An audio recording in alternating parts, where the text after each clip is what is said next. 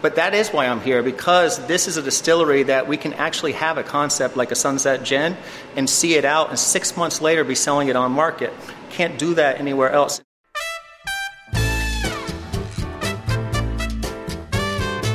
I'm Robin Sussingham, and this is The Zest citrus, seafood, Spanish flavor, and southern charm. We're all about food in Florida. This Florida distillery takes its location in the Sunshine State seriously. We take a trip to the St. Petersburg distillery.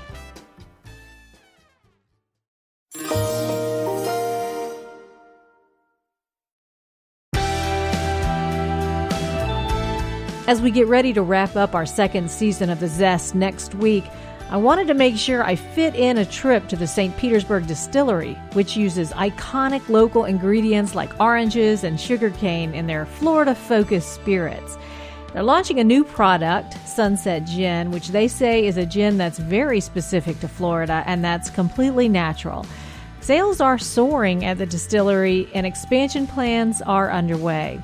In the upstairs tasting room, I met with Skip Ragan, Senior Vice President for Sales, Marketing, and Public Relations, Master Distiller Warren Gardner, and Assistant Distiller Clara Robbins. Hi, Skip Ragan, Senior Vice President here at St. Petersburg Distillery. Clara Robbins, Assistant Distiller. Hey, I'm Warren Gardner and I'm a Master Distiller.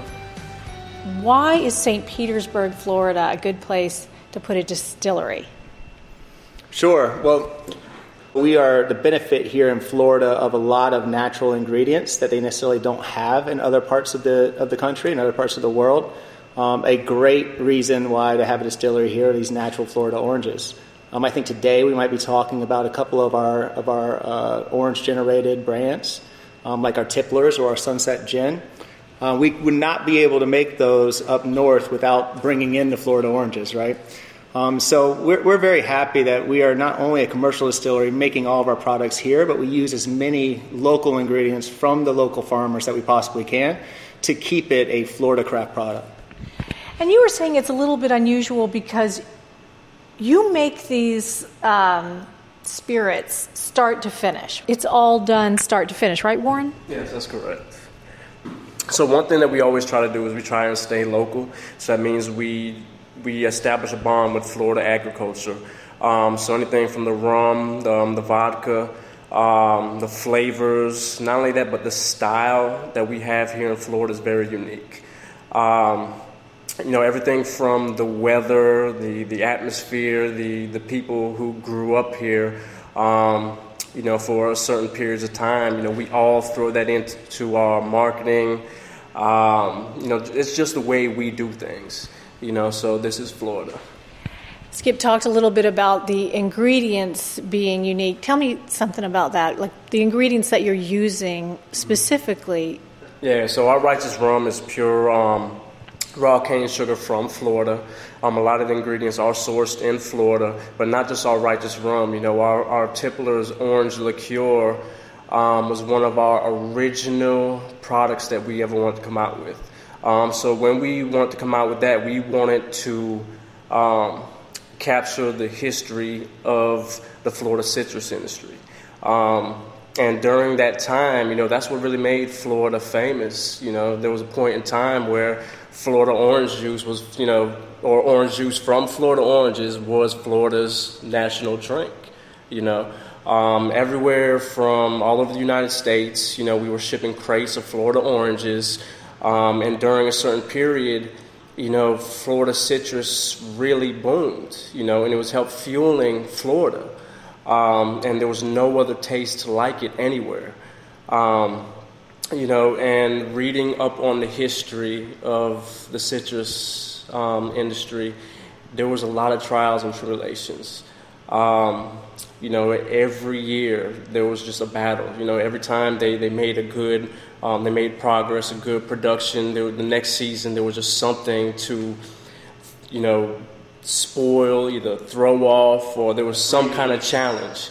You know, you know, just just from researching the last hundred years of the Florida citrus industry, there's been like 18 different diseases, bacteria, fruit flies coming from different, and just looking at the pictures, you know, during these times, it's, it's, it's very inspirational because, you know, you see the smiles, you see, you see the cries, the laughs um, during those times, and the challenges that they conquered every single year.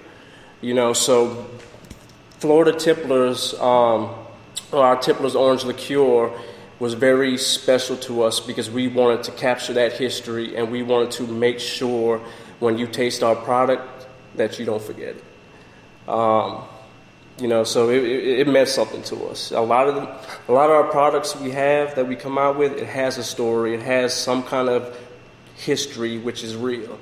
You know, and um, that's why we take a lot of these products to heart. You know, everything has to match up from the taste, the smell, the location, the story, the message. You know, it, it just has to be real. You know. Yeah, so that's obviously important to you that um, not only that the liqueur tastes good, but you're capturing something about the Florida spirit. And um, you're doing that as well in the laboratory. Tell me, tell me about that. Yeah, so we're you know getting ready to release our Sunset Gin, and that's going to have the same vibe as Tipplers. You know, we wanted it to be something that was a marry between Tipplers and our tropical gin. So, of course, it's not the same base, not the same recipe as tropical gin, but still have that same spirit and that same vibe to be, you know, a Florida gin that is specific to Florida and stands out on a shelf at a bar that this is something that you can only get here.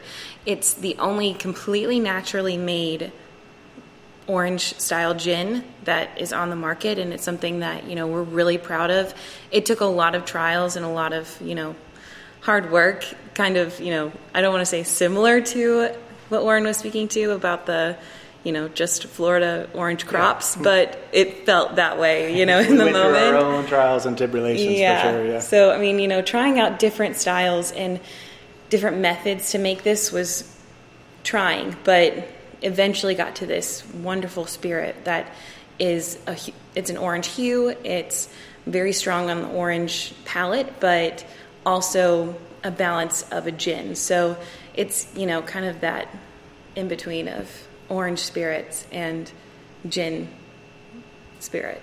I said, Clara, is there a way for us to create an orange gin um, that we're now calling Sunset Gin and have it uh, be not only uh, hit all the quality cues, but I don't want to add any flavors. Like if we're going to get flavor, it needs to come from the botanicals that you're using.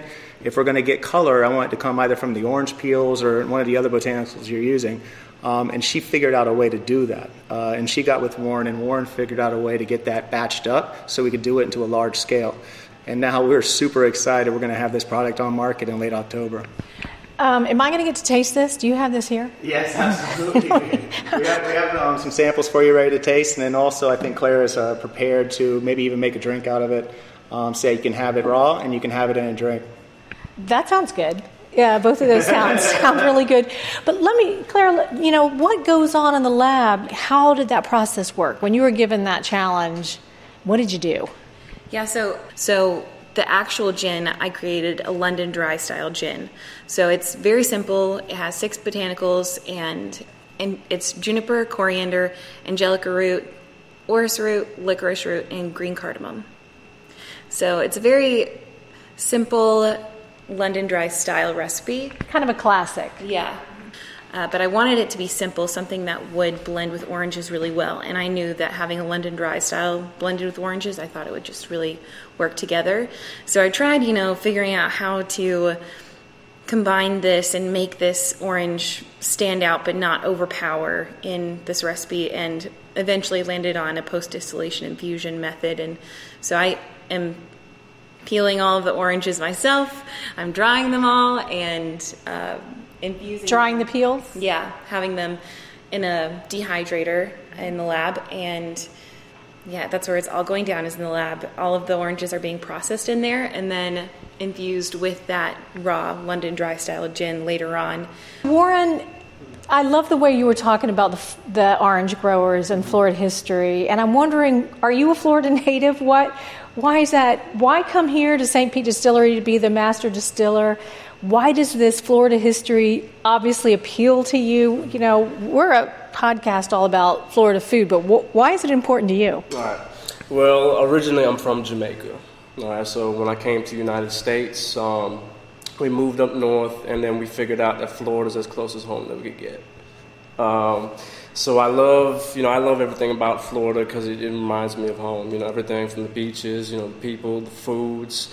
Um, you know, so to me, it just I, I I've been in Florida for a little over 20 years now, um, and this is a place that I could definitely call not only my home, but for my children and their children. Um, you know, so basically, to me, I want to be able to have an impact on my home. Um, I want to represent for my home. Um, I want to mean everything good for my home. You know, so that's definitely what you're going to be getting from me. You know, so. Yeah, that's great. All right, it's really starting to get hot. I turned off, made him turn, turn off the. Air, I mean, I turned off the air conditioning so it would be quieter, and now uh, it's really getting hot in here. Um, so maybe we turn back the air conditioning on for a little while sure, while we taste this, and might get a little loud, but at least we won't pass out. All right. How'd you get in? You said you just got here last November. How did you make your way here? Sure. Well, I'm a I'm 20 year industry veteran um, by way of Gallo and then Pernod Ricard uh, for about five years, about six years over at Diageo, which is the global leader in spirits. Um, and I had about 12 states in my last job at Diageo, right? So I was uh, controlling about half billion dollars of business. Um, and we were operating at a very high level uh, but the travel was getting to be a little much, and um, and it was a very interesting uh, position that the ownership uh, found me and, and interviewed me for. Ownership of St. Petersburg Distillery. Ownership of St. Petersburg Distillery. Wonderful Italian family, the Iphrates, uh, a father and two sons. Um, two sons are basically the managing partners, and the, and the father's kind of overseeing. Well, tell me, give people a little bit of an idea. Like, I'm standing in a, a big block, uh, cement block building. It used to be a um, lumber yard. Sure. And it's got maybe 10 or 15 large tanks, distillery tanks, holding tanks. I mean, this is considered kind of a craft distillery, although it's a very large it's large on the size of a craft distillery, sure. but it's not a huge commercial like you're talking about Gallo. It's not well, like that. I'll link it back to the question that you asked previously: Why am I here, and, and what's what's in it for me for this project? Um, this is one of the only commercial distilleries in the state of Florida that's actually making their own products. There, there's nobody doing it on the production level that we are. Because you're bottling it, everything. We're, we're bottling it, so everything from like the oranges actually get here in a truck right? And then Warren, you know, picks out what project these oranges are going to be for. Um, to the point where Claire is actually using an orange peeler and putting them herself into the dehydrator and actually using those peels so that she can keep some of the oils and not just buy dehydrated oranges. But that is why I'm here because this is a distillery that we can actually have a concept like a Sunset Gin and see it out and six months later be selling it on market. Can't do that anywhere else, and definitely can't do it working for a global global entity, right? There'd be way too much red tape and too many people to uh, to get on the program. Here, I went from uh, having 10,000 shareholders to having three shareholders that call me three times a day each, uh, and I'm super happy to be here. Let's try that. Son. I mean, I'm looking at this beautiful tray over here uh, with a couple mixed drinks and a bottle of. Is that the is that the uh, Sunset Gin? Yeah. So we have the Skyway Drive over there, and that was named because uh, it's a pink cocktail, and it kind of reminds me of my drive over the Skyway every morning into St. Pete because I work, I live um, in Sarasota, so I drive over the Skyway every morning, and the sun is always rising on the way there, so it kind of has that same hue. Um, but I love that. What's in it? So we have our Banyan vodka, tipplers, of course, simple syrup, grapefruit juice, lime juice, and it's topped with club soda. Yep, and we're going to have these recipes on the website, thezestpodcast.com. Yep, and what's the other drink? The other one is Shining the Sunset Gin. So it's actually our first cocktail ever for, like, that's featuring Sunset Gin. Um, and we're calling it a Robbins Collins because it's kind of a twist on a Tom Collins, and Robbins is my last name. And so it has our uh, Sunset Gin, lemon juice, simple syrup, and club soda. All right, let's try it. Okay, so this is the Skyway Drive. It's this is the pink one, Yeah. and um, you've got a little lime garnish on it. This had the um, tipplers, yeah, the Banyan Banyan vodka, and the Tipplers tipplers orange orange liqueur. Okay. Wow, the orange really comes through. I would hope some of it comes through. It is made with grapefruit juice, so grapefruit juice does uh-huh. tend to overpower. Yeah, there's some grapefruit So, juice. Yeah, but you know, grapefruit is another another nice citrus. So uh-huh. that would complement the tipplers a little bit. But of course, we always Banyan vodka is easy to blend in anything.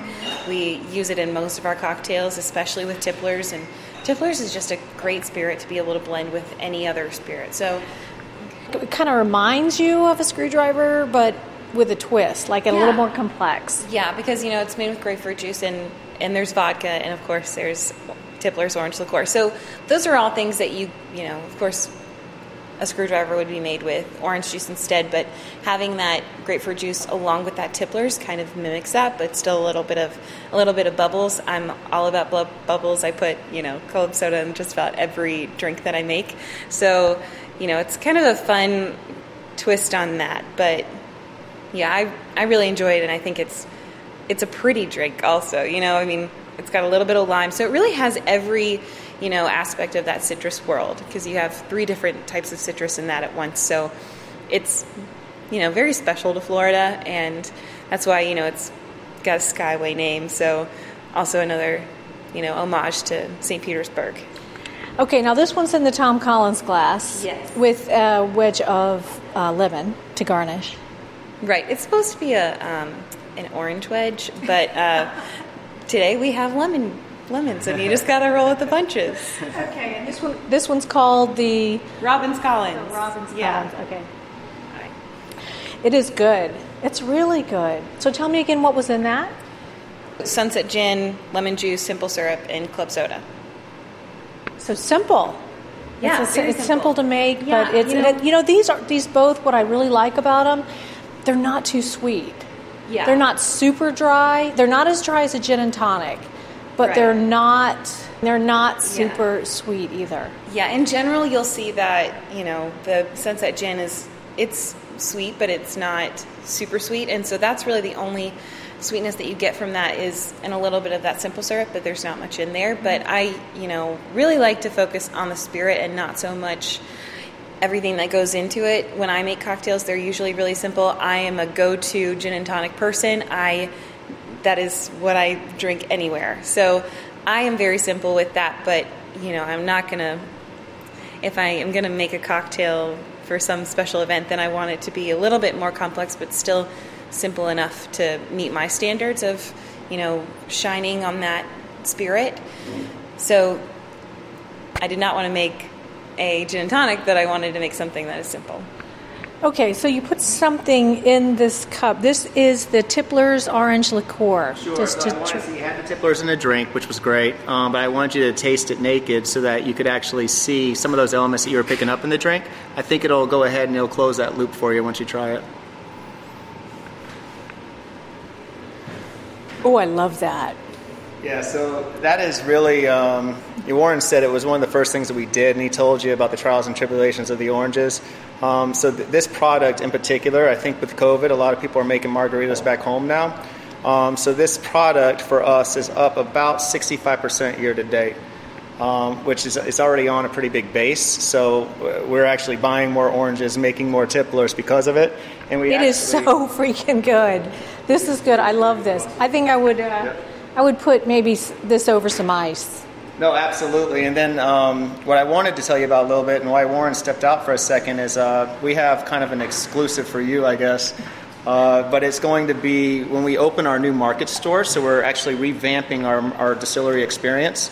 And we're going to have a market store. Right now, we're not open for the public to come and have the distillery tour and have the market store experience.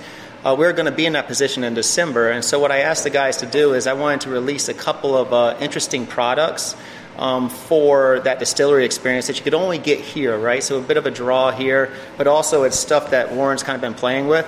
He brought this to me uh, maybe a month ago, I think. Um, and I want you to try it before we talk about it, but this is going to be our Tippler's Reserve that you can buy right here at the market store and only here. All right, hold on. Here we go. This is a little bit um, darker than the orange liqueur, than the Tippler's orange liqueur. What is the secret? Is it? Wait a minute. That is delicious. There's just something um, it's almost like a burnt sugar um, taste in there, like a roasted taste. What is okay, Warren? Tell me what I just had. All right, so um, what we did with this process here is we aged our tipplers in um, ex bourbon barrels by itself, and then what we did was we blended it in with some of our the bourbon barrel, the wood taste. Mm-hmm. That's no, it. Exactly. That's exactly what you were tasting. Yeah, yeah.